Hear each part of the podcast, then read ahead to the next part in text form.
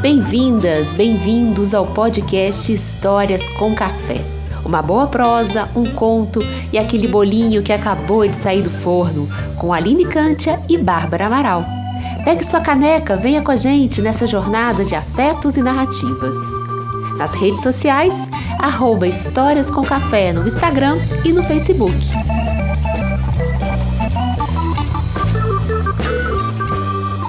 Bom dia a todas, a todos. E não é que já chegamos em agosto, minha gente. Esse ano tá todo embaralhado mesmo. Olhe, para dar conta dele, só mesmo com muito café e aquele chazinho que as nossas avós nos ensinaram. Hoje a gente está gravando à noite, que geralmente é um pouco mais silencioso, já que a gente está gravando cada uma na sua casa. Então, eu tô tomando mesmo é um chá, um chá de hortelã com cidreira. A minha avó faz um chazinho que é um chá de erva doce com cravo. Hum, não sei se vocês aí do outro lado já tomaram, mas qualquer dia eu vou fazer. E você, Bárbara, conta pra gente como que tá aí o seu ritual da noite. Então, assim que a gente terminar essa nossa gravação, eu vou fazer um mingau de aveia e também vou tomar um chá de capim cidreira aqui do meu quintal, que eu tenho aqui, que é uma, uma planta muito generosa, né? Tá sempre o ano inteiro. Você pode pegar o seu chazinho o ano inteiro. E eu tô tomando porque a sabedoria popular diz que a mulher que come aveia e que toma chá de, de erva cidreira, né? Que é também um capim santo, né? Tem vários nomes em vários lugares.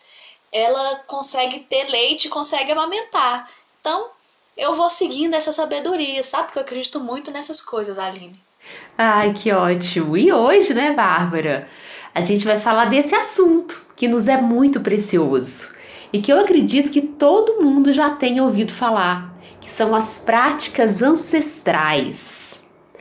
Aquela mandinga de vó, jogar ovo para Santa Clara quando deseja sol, tomar chá de canela para menstruação descer, benzimento para afastar olho gordo, cura pelas ervas, as rezas, o canto e até mesmo aquelas velhas simpatias para o amor.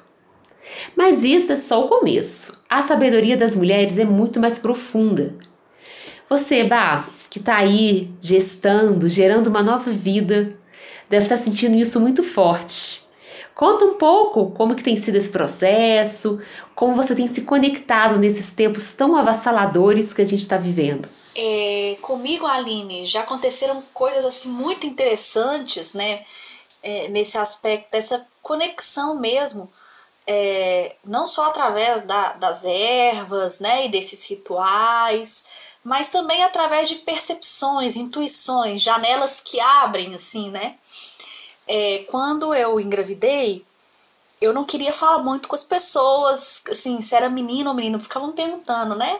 É menino ou menina, porque para mim, é, o menino ou menina ia ser muito bem-vindo. Mas eu comecei a perceber que eu tinha uma energia masculina que não era minha. Eu, eu ficava intrigada com aquilo, assim. Eu me olhava assim e, e, e via o que o meu o, o, pelo do meu corpo estava diferente, o meu corpo estava diferente e que tudo era masculino. E eu fiquei, fiquei muito em conflito com isso, sabe? Assim, será que isso é gravidez? Mas eu sentia isso, tanto que o meu companheiro me perguntou uma vez: é, Bah, você acha que é menino ou menina? E eu falei com ele: é, amor, eu vou falar só para você. Pelo que eu estou sentindo de energia, eu sinto uma energia masculina que eu não sei te explicar de onde vem. Eu acho que só pode ser do bebê. E quando a gente fez o a ultrassom, né, que, que, que mostra pra gente qual que é o sexo do bebê, na hora que o médico estava focando, já ele falou assim: Você já consegue ver? E eu, com ainda não tinha nem foco ainda. Eu falei, é o menino, é o menino, eu tô vendo. E ele, como é que você tá vendo se eu não foquei? E na hora que ele focou, ele, não é que você acertou que é o menino? Então tem a, tem a ver com isso, sabe? Com essas janelas que a gente tem, assim. É, eu acho bem interessante quando a gente se permite ouvir o nosso corpo e conectar com essas percepções que são tão sutis, né? Ô Bárbara, como que tem sido com, né, com sua família, né? Você que tem uma mãe, uma irmã, tem seu pai também, suas amigas. Como é que tá essa conexão da sua gravidez com essas pessoas que te cercam? Então, tá lindo, né? Assim, eu tenho é uma família com muitas mulheres por parte de mãe. É, então eu tenho sentido é, da minha mãe, da minha irmã, um apoio muito grande, essa energia é, feminina mesmo e a, a, até mesmo a abertura para o que essa mãe vai me dizer, né? Como mãe, porque é, é, eu saí do útero dela, né? E minha irmã também saiu do útero dela e agora é a vez do meu útero, né? Ser, ser passagem para outro ser. Mas também eu tenho muito presente a energia do meu pai, que é o nosso ouvinte fiel aqui, que traz uma energia é, masculina tão equilibrada para minha vida desde sempre, tão carinhosa, tão aberta, tão sábia, é, tão alegre, uma energia viva, né? Então eu tenho me conectado com esses dois tipos de energia, o cuidado das duas partes, né? mostrando para a gente que tanto masculino, masculino como feminino podem cuidar. Isso não é uma coisa só da mulher, como a gente tem aprendido até então. É, e desconstruído agora. que ótimo. Bárbara, eu fico conversando assim, né, com você nesse podcast, e eu penso também como que esse programa é uma celebração da amizade, né? Quantas pessoas aí que vão escutando a gente, você falou do seu pai, que vai compartilhando com outras pessoas então acho que a gente celebra tanto a nossa amizade, né? A gente, apesar da distância, está super perto, né? Um jeito de acompanhar né, essa gravidez, de acompanhar essa chegada do Léo e ver essas pessoas compartilhando com outros amigos o podcast, eu acho que mostra também é, como que a gente tem conseguido chegar. Isso me deixa super feliz, assim, porque a minha história sempre foi também muito rodeada de gente, é, embora eu venha de uma família que não é muito grande, mas a minha casa sempre foi aquela casa aberta, onde sempre teve presente, presença de muitas pessoas, de muitas mulheres. Meus amigos iam sempre lá para casa para fazer trabalho junto. Eu lembro que época de Copa do Mundo, ah, era, minha mãe tinha estoque de pipoca ali em casa, de tanta gente que ia para lá e, e sempre essa casa aberta, assim. E eu me torno contadora de histórias muito a partir dessas vozes, né? Da vozes da minha mãe, que quando eu era criança, ela sentava comigo no chão para poder. Os livros eram muito fáceis na minha casa, então eu podia pegar, podia rabiscar. Não tinha esse problema. A gente, minha mãe lia junto e a minha irmã também. Então acho que essa coisa do encontro com outras mulheres é muito forte. E eu me dei conta disso principalmente quando eu tinha acabado de me formar, né? Eu me formei em jornalismo, e aí eu fui fazer uma matéria, acho que eu já até contei isso em outro podcast, que eu fui fazer um trabalho com umas parteiras, fui fazer uma matéria. E aí eu fui para Brasília e essas parteiras se reuniam e eram parteiras do Brasil inteiro. E eu vivia muito na cidade, assim, então aquele encontro com aquelas mulheres em volta da fogueira e aí eu dormia com elas, acordava. Foi quando eu fui percebendo como que eu estava tão jovem, mas me desconectando disso, que era a minha essência mesmo, que era de onde eu tinha vindo. E aí ali eu conheci a Dona Lió.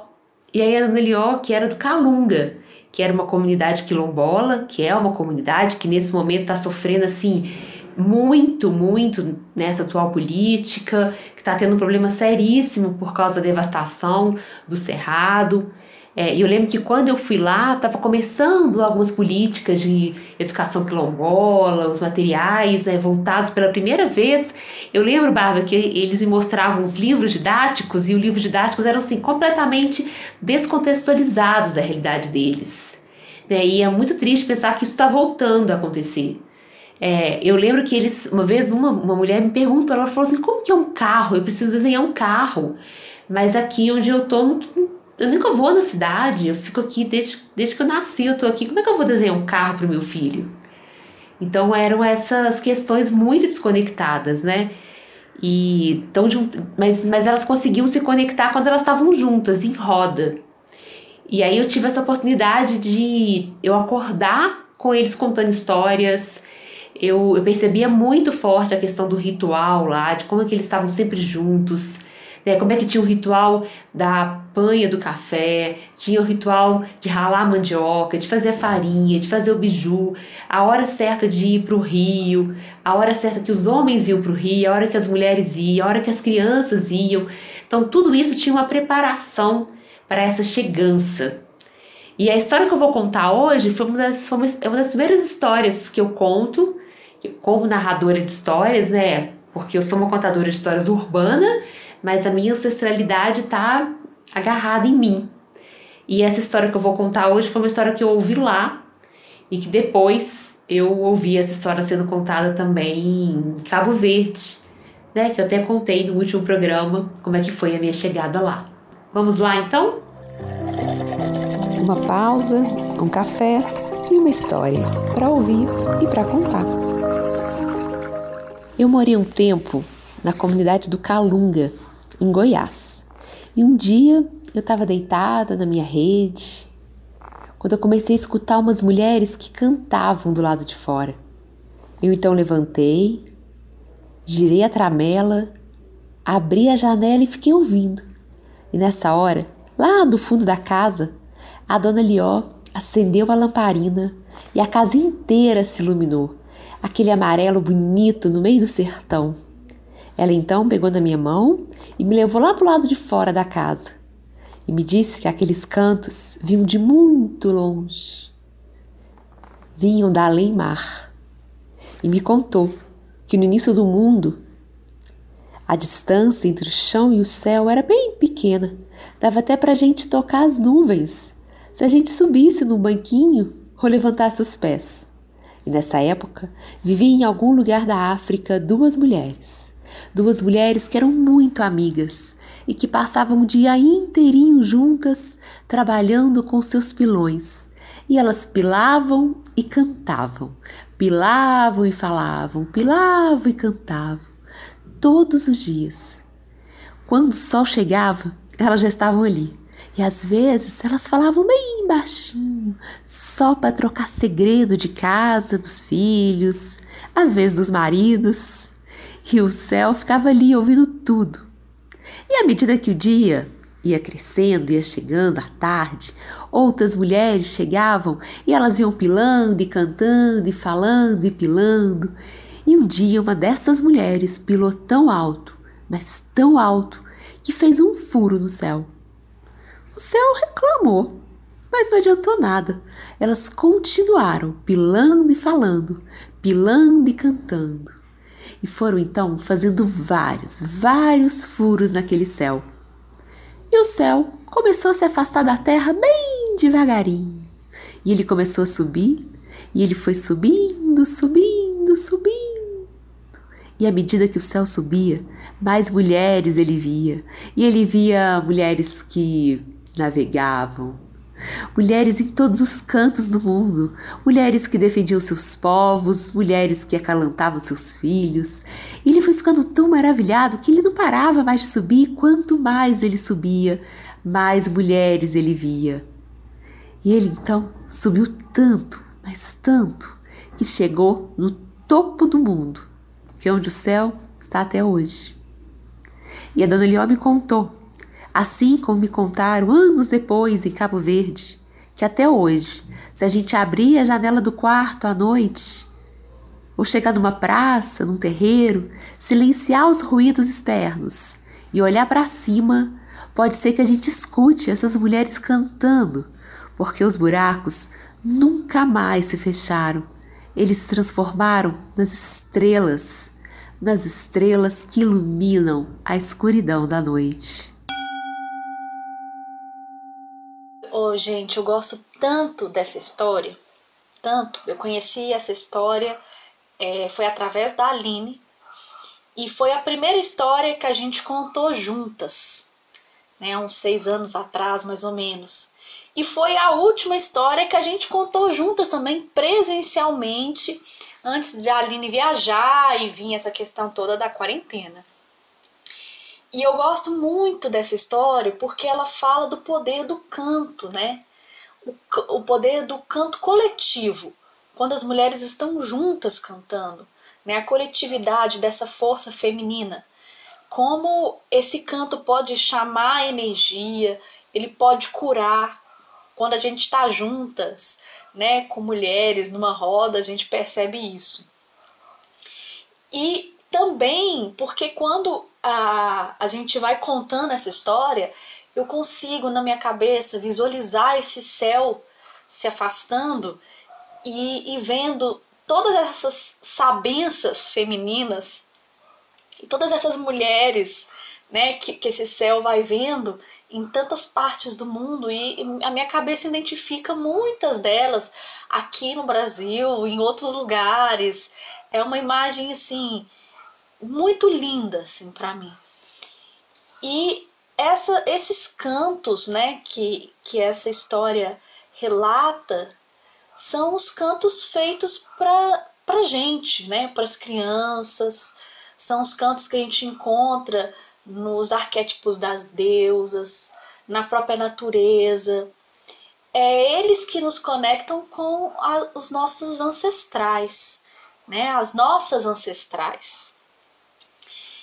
E como é que é impressionante como o canto e a música eles chegam em qualquer lugar. É uma linguagem universal. Eu posso estar em um outro país que eu nem imagino como se fala aquela língua, né? Quando as mulheres se reúnem e cantam, quando o canto é uma evocação do sagrado, o nosso corpo percebe com um arrepio, com uma janela que se abre, com um terceiro olho que a gente tem, né? Não, não sei nem dizer o que, que é, mas vem na gente aquela sensação de ancestralidade, né? É isso mesmo, Bárbara. E falando do canto, eu me lembrei dos cantares para as deusas. É, eu conheci há uns dois anos a gineterapia. Não sei se vocês aí já ouviram falar. É, depois conta pra gente nas redes sociais.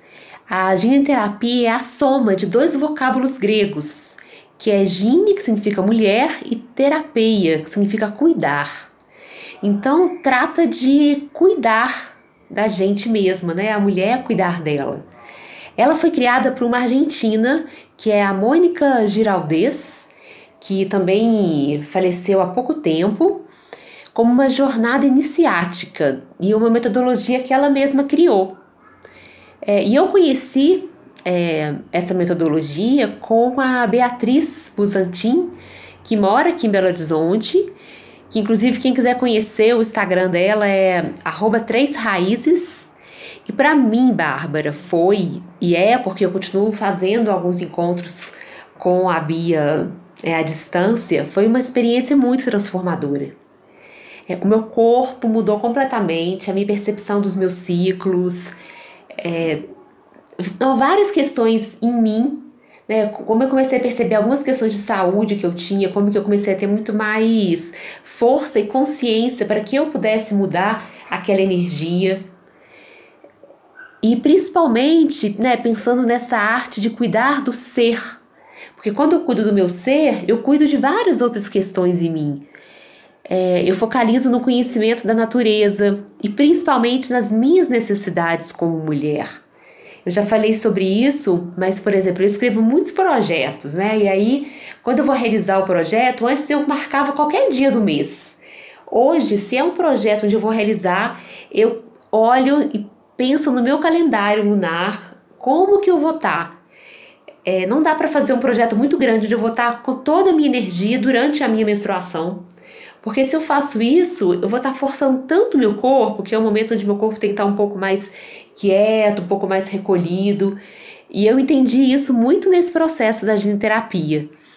Porque é como se fosse assim, uma, um prestar assistência ao corpo, à minha mente, é, ao meu espírito, e fazer isso usando chaves dos arquétipos femininos. É, ela se aprofunda, por exemplo, nos conhecimentos da antiga tradição das mulheres, nas artes das deusas, das mulheres da medicina.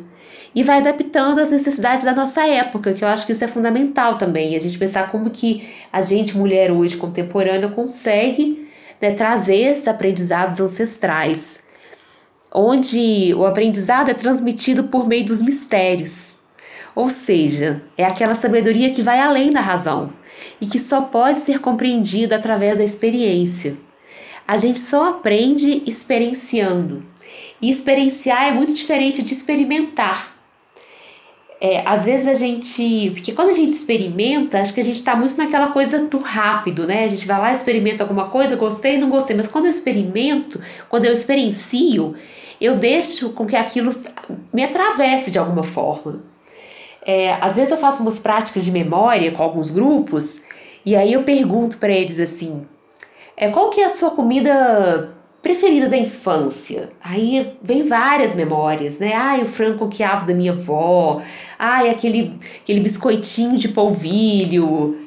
Aí às vezes eu pergunto assim, o que, que vocês almoçaram ontem? As pessoas não lembram. Elas têm que fazer um esforço para lembrar. Por quê? Porque o que eu comi ontem é aquela coisa passageira. E o que eu vivi, que me marcou, que está na minha memória, eu experienciei. Então, essa é a grande diferença. Eu acho que quando a gente começa a perceber isso e tentar no cotidiano mais experienciar, eu acho que faz muita diferença no nosso corpo, assim. Eu tenho aprendido muito com isso. E é muito bom ter esse espaço para compartilhar, porque acho que à medida que eu compartilho, eu também entendo para mim mesma os meus processos. Que bonito, Aline. É, eu consigo experienciar um feminino né, com a arte é, a arte ela é experiência e ela faz parte da do experienci, experienciar também, né, através da fruição. Então é, é na arte mesmo que muitas vezes eu me encontro na escrita, na oralidade, na pintura. A pintura, né, o fruir uma pintura é, e o pintar é algo que me conecta muito, assim, é quase uma meditação para mim. Embora eu esteja fazendo isso menos do que eu gostaria, mas é sempre é, uma experiência e um experienciar muito de muita conexão. E eu sempre me, me inspiro nessas formas artísticas, né? E para canalizar essa energia criativa que a gente tem dentro da gente, liberar nossas tristezas, os medos e transformar tudo isso em algo belo ou algo estético ou algo a ser compartilhado com o mundo.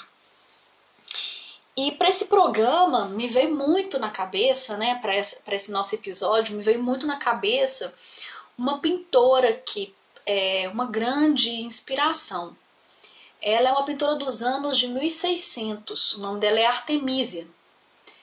Ela foi muito lembrada pelo movimento feminista, mas ela veio de uma época em que talvez né, nem essa palavra era a palavra e, e o movimento eram algo que, que as mulheres podiam ter acesso, né? Na verdade, não tinham. Mas elas tinham, sim, pensamentos muito revolucionários é por isso que eu vou contar assim de uma forma muito resumida a história, vou compartilhar a história dela com vocês para vocês entenderem por que essa história fala tanto comigo, que sou uma mulher contemporânea, né? Então ela foi uma pintora caravagesca, né? É inspirada na técnica de Caravaggio, que é um pintor que eu gosto muito, né? Que ele, ele, ele tem uma técnica muito específica de sombra e luz, ele revolucionou a pintura mesmo. E ela foi considerada uma revolucionária por ser uma artista inovadora e por ser uma mulher que é, lutou pela sua arte numa época em que a arte não era para as mulheres, né? Então Artemisia cresceu em Roma, numa época que essa cidade era o centro da pintura, e ela era a filha mais velha de um pintor. Só que ela ficou órfã muito cedo, aos 12 anos de idade, e ela teve que cumprir esse papel da mulher, de, de, das tarefas de casa, domésticas. Mas mesmo assim, né, apesar de ter que cuidar dos irmãos, ela demonstrou sempre interesse pela profissão do pai dela. Sempre estava no ateliê e acabou, na época, aprendendo as técnicas de pintura e decidiu seguir esse caminho, embora este caminho naquela época era visto como algo masculino, né? Então, a formação artística dela aconteceu ali com o pai dela. Só que aquele lugar era frequentado por muitos pintores na época. E entre eles, um pintor chamado Agostino Tassi, que ensinou para é, Artemisia a técnica de pintura, né, que era uma técnica renascentista, e ele ensinou é, para ela essa, essa técnica. Mas aí, amiga, e as pessoas que estão nos ouvindo, começa uma parte muito triste da vida dela. Em um dia de maio de 1611, este homem Agostino estuprou Artemísia.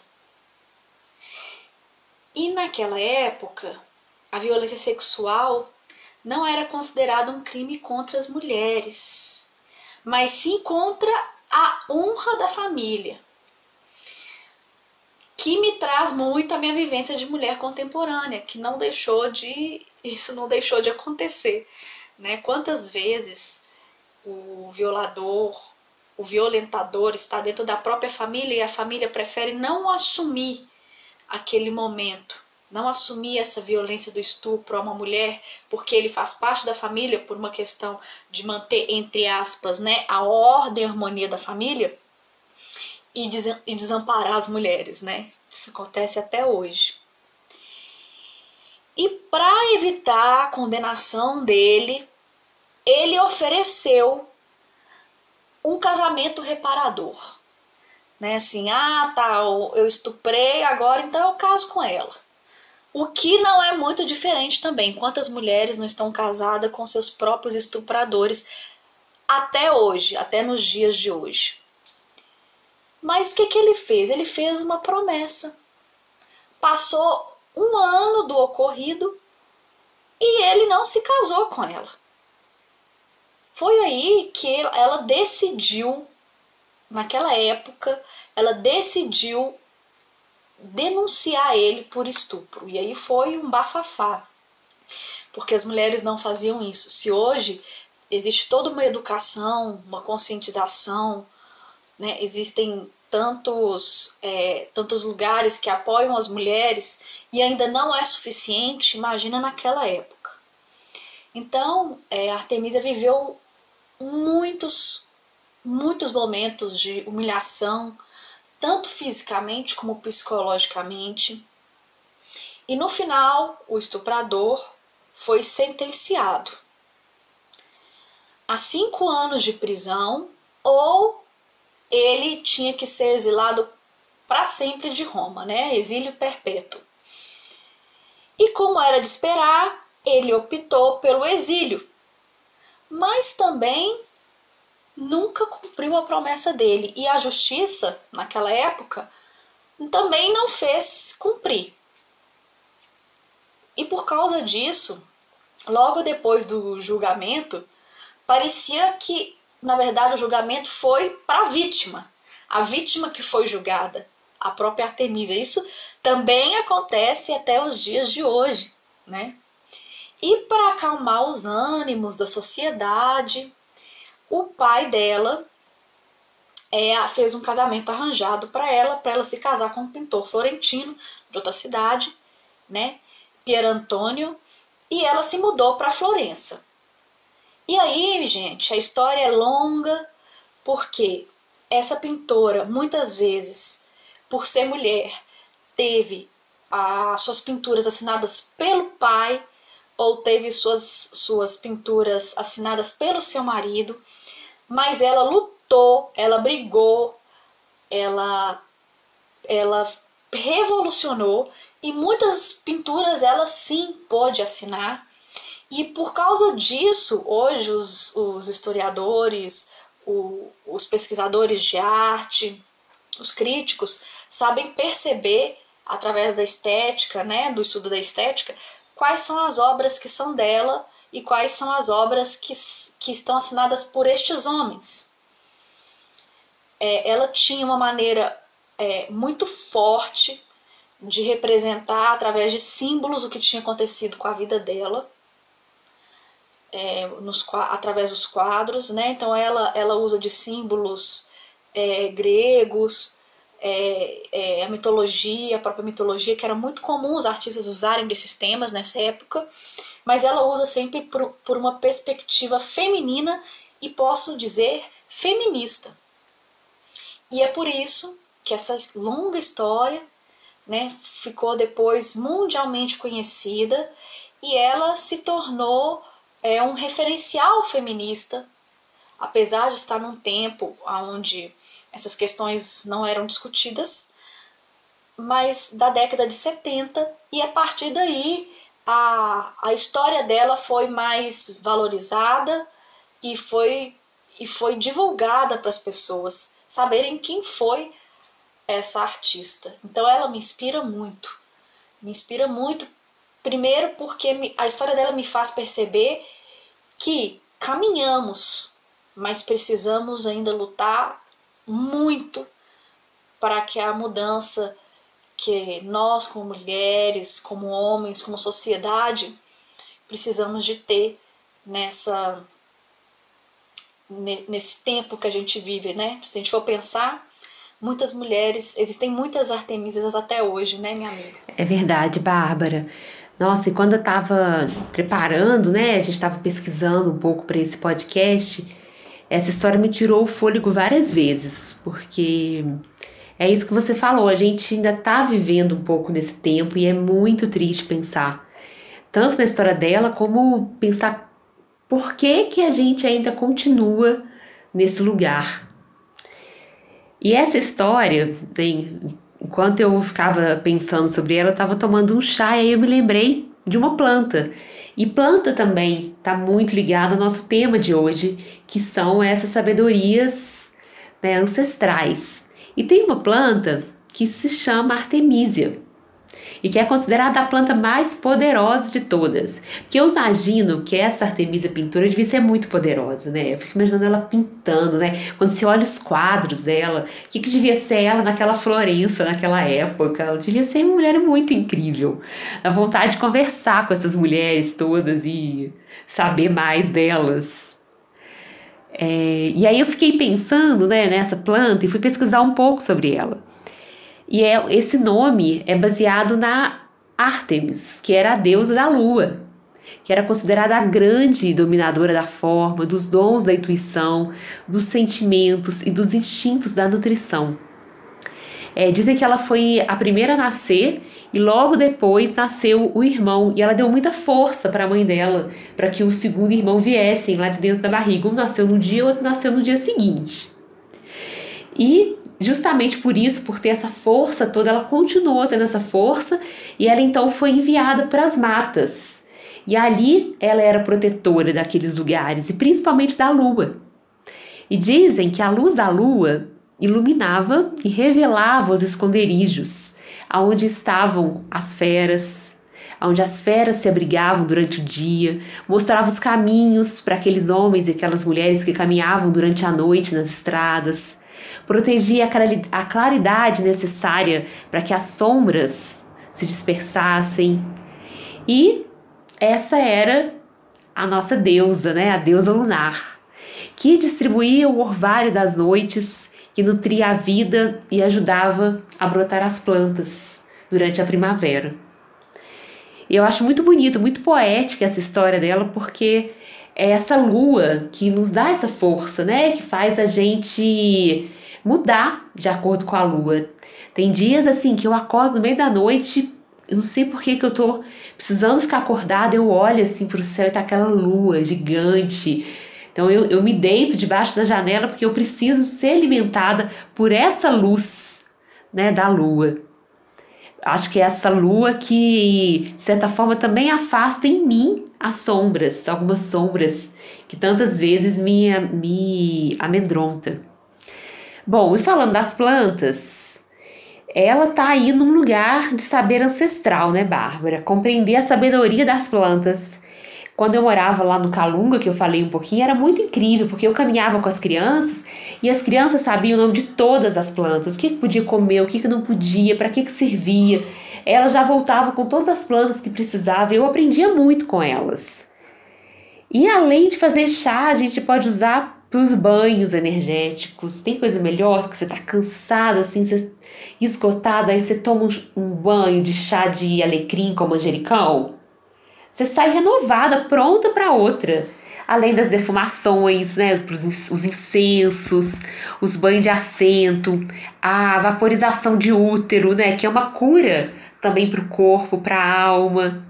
E através das plantas a gente pode a gente pode limpar o lugar, a gente pode harmonizar, a gente pode emantar energias para o nosso ambiente, para o nosso corpo. Eu queria muito, Bárbara, aprender assim tudo que eu pudesse sobre as plantas, é um dos meus sonhos, assim, sabe? Meu desejo é entender de óleos essenciais, dos florais, enfim. O universo aí a se descobrir.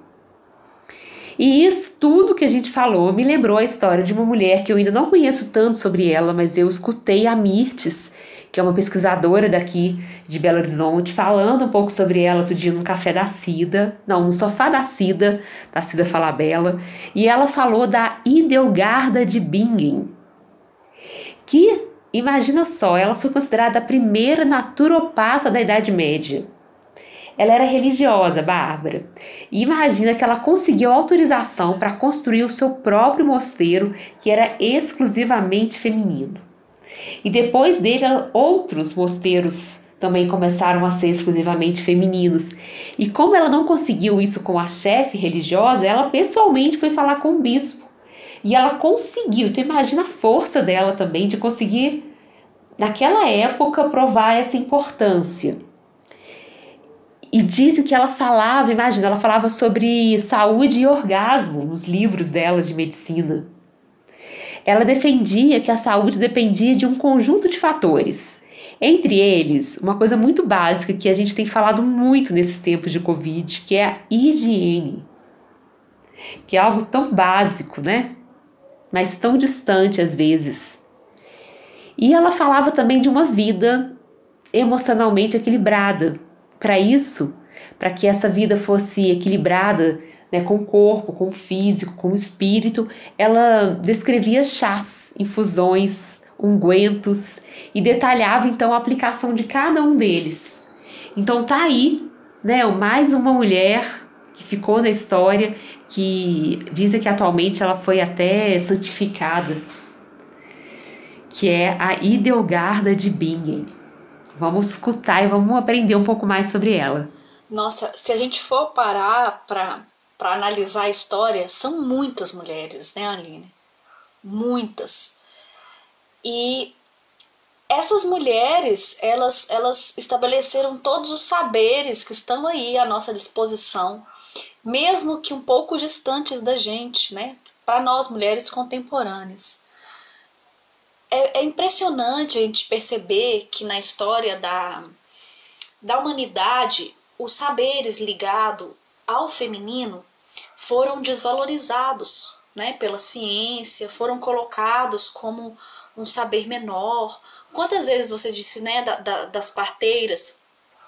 Quantas vezes a gente viu é, a própria ciência desvalorizar o que as parteiras faziam, né, como é, ali não é um lugar seguro, só se faz um parto com uma parteira porque é pobre, porque está num lugar de miséria, porque o melhor lugar para ir é o hospital. No hospital vai ter um médico, um homem, que vai fazer um parto, às vezes de uma maneira é, nada humanizada para uma mulher, né? E para ninguém, nem para o bebê, nem, nem para ele mesmo. Então, como que esses saberes foram ao longo da história e desde a Idade Média, né? E, e, des, e desde a da, da antiguidade, assim, é, quando que, que começou essa desvalorização, eu fico me questionando, né? Como, quando que a sociedade entendeu que isso era menor e por que entendeu que isso era menor? São muitas perguntas que me vêm na cabeça nesse sentido. E hoje, hoje em dia a gente vê algumas mulheres nessa busca, né, por essa ancestralidade e por esses saberes. E hoje a gente vê mulheres ainda sendo desvalorizadas por isso. Por exemplo, as donas de casa, elas dedicam um tempo, uma vida à higiene, ao bem-estar, ao equilíbrio emocional, igual você disse, à alimentação de uma família. E muitas vezes elas passam a vida inteira dedicadas a isso e não foram remuneradas e a própria família não vê o valor do que essa mulher trouxe para cada indivíduo da, daquela comunidade e da sociedade também. Então, a gente vê como que na contemporaneidade a, ainda nos afastam desses saberes e apesar de todo o acesso que a gente tem a informações, a história da humanidade, como ainda desvalorizam saberes femininos. E também, para acrescentar mais um pouco, é, a nossa produtora visual, a Isabel, vai trazer para gente uma inspiração de uma mulher contemporânea, é, detentora de saberes, que de uma maneira ou outra transformou a vida da, da Bel, né? E também inspira ela a olhar para o passado, mesmo estando no mundo atual de uma pandemia louca, na frente de um computador e gravando no celular. Vamos ouvir? Olá meninas, olá Aline, olá Bárbara, olá também para todo mundo que está nos ouvindo. Que alegria receber essa história e ela chega para mim num sentido muito afetivo, uma afirmação mesmo, um reconhecimento ancestral. É, recebo e sinto como se uma das minhas ancestrais estivesse contando essa história aqui e agora. É, me chamou a atenção, assim, de imediato três pontos, três eixos, que são a mulher, a tecnologia e a medicina. A tecnologia enquanto pilão, que é uma tecnologia africana, que era esculpido né, em, em troncos escavado, né, em madeira maciça, e esse pilão ele recebia várias mulheres, cada uma com seu bastão, e elas moviam cereais que viriam a ser alimentos para sua comunidade. Enquanto isso, nesse fazer, elas também cantavam. E, essa, e, essa, e esse canto coletivo, ele se unia ao ritmo das batidas do pilão, formando aí uma melodia. Com o resultado desse ritual, surgia esse alimento, que é medicina, que é sagrado, que traz para todos nós a força vital para a família, para a comunidade e também fortalece os laços da comunidade. Então me traz essa história me traz essa vertente matriarcal que ainda é presente, extremamente presente em toda a minha família. E aí a mulher de referência que eu venho trazer é a minha mãe, que ainda faz uso do pilão para socar alho ou para moer outro alimento. E todo dia a gente escuta essas batidas, né?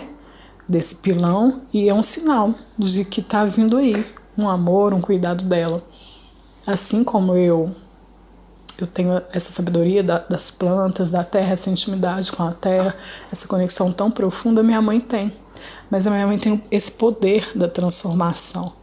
É, ela está mais nesse lugar de transformar esses alimentos em medicina, em cura, em afeto, em, em amor mesmo, né? Porque aqui a gente ainda mantém muito intensamente nossa família o momento de alimentação enquanto comunhão, união, né? Assim como é em minha casa, eu, minha mãe, meus irmãos, sobrinhos, cunhadas, é também minha avó, e em cada casa de minhas tias e tios, né, que são muitos, são 13. então a gente mantém esse traço ancestral ainda intensamente. E é o que nos mantém unidos.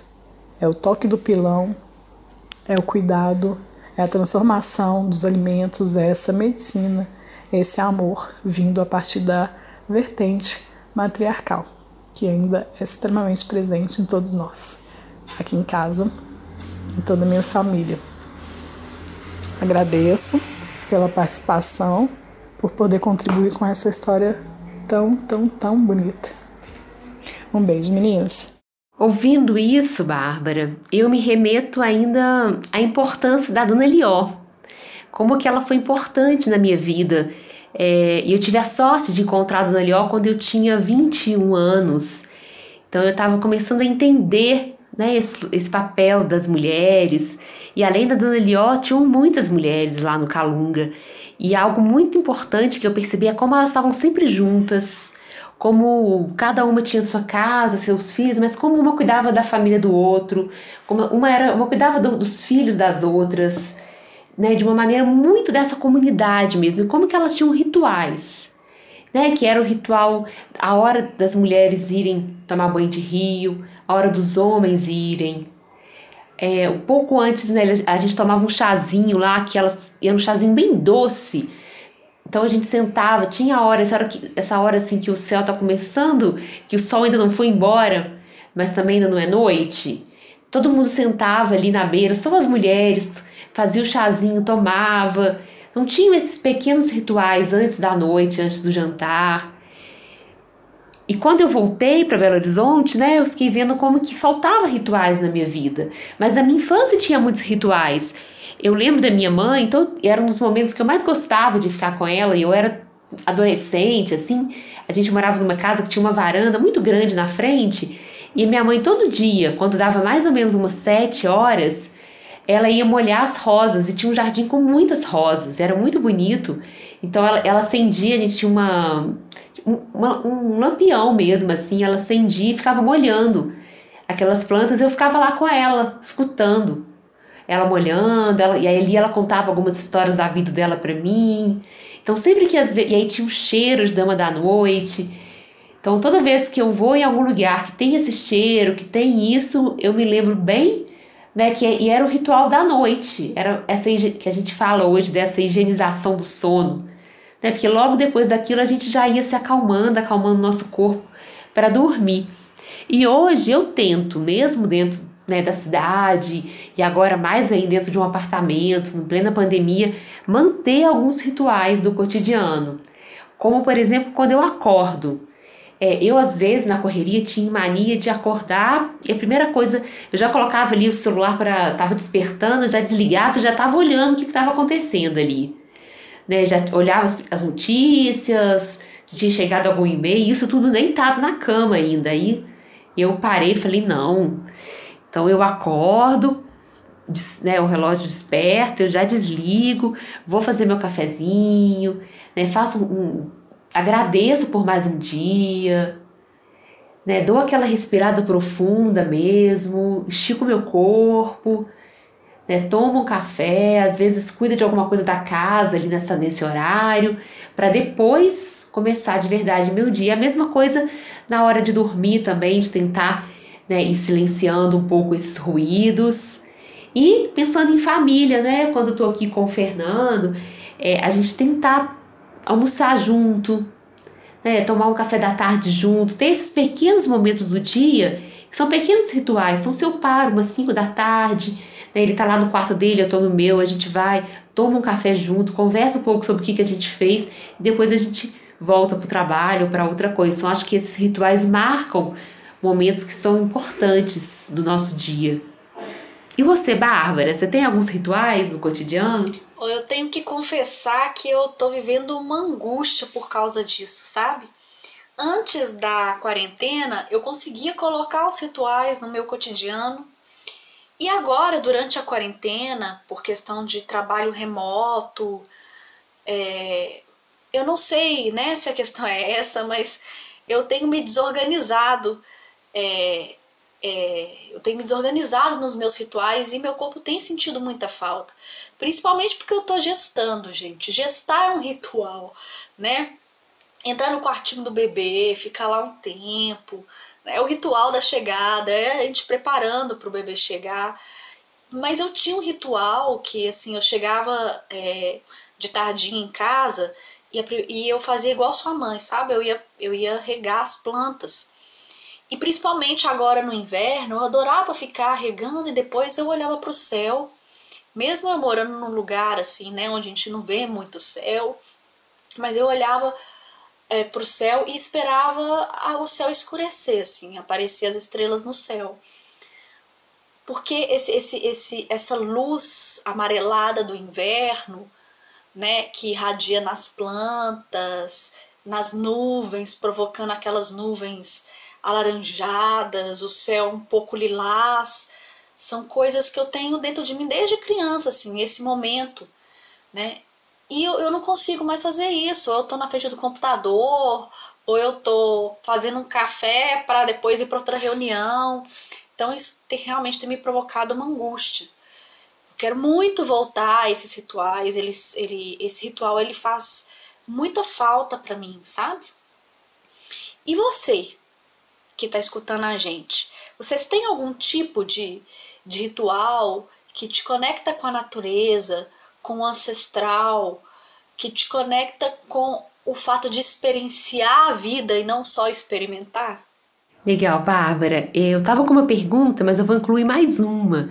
Você tá falando aí né, nessa dificuldade de, durante essa quarentena, eu imagino que isso muita gente esteja passando também, porque isso realmente desorganizou né, a nossa vida. A gente tá, tem toda essa questão né, da pandemia, do medo, né, da tristeza. E cada vez mais eu tenho pensado que o medo e a tristeza são objetos que o poder né, traz para que para nos oprimir mesmo. Então, como que a gente, eu acho que o ritual ele nos ajuda a respirar e buscar aquela esperança que a gente precisa para ter um pouco de alegria, porque eu acho que a alegria é revolucionária.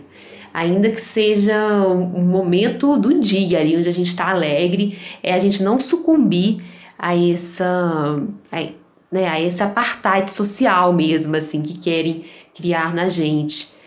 Então eu queria que vocês que estão ouvindo a gente nos dessem dicas. Vocês estão conseguindo, né? O que fazer para manter rituais na quarentena? E queria perguntar também sobre essas mulheres. A gente trouxe algumas mulheres que foram importantes para gente, que são referências. Vocês têm algumas? Contem para gente nas nossas redes sociais. É isso, vou deixar vocês agora com uma boa semana e na próxima terça estaremos juntas. Esse foi o nosso podcast Histórias com Café. Uma boa prosa, um conto e aquele bolinho que acabou de sair do forno. Acompanhe, indique e, é claro, se prepare para o próximo. Vocês nos encontram também nas redes sociais. Arroba Histórias com Café no Instagram e no Facebook.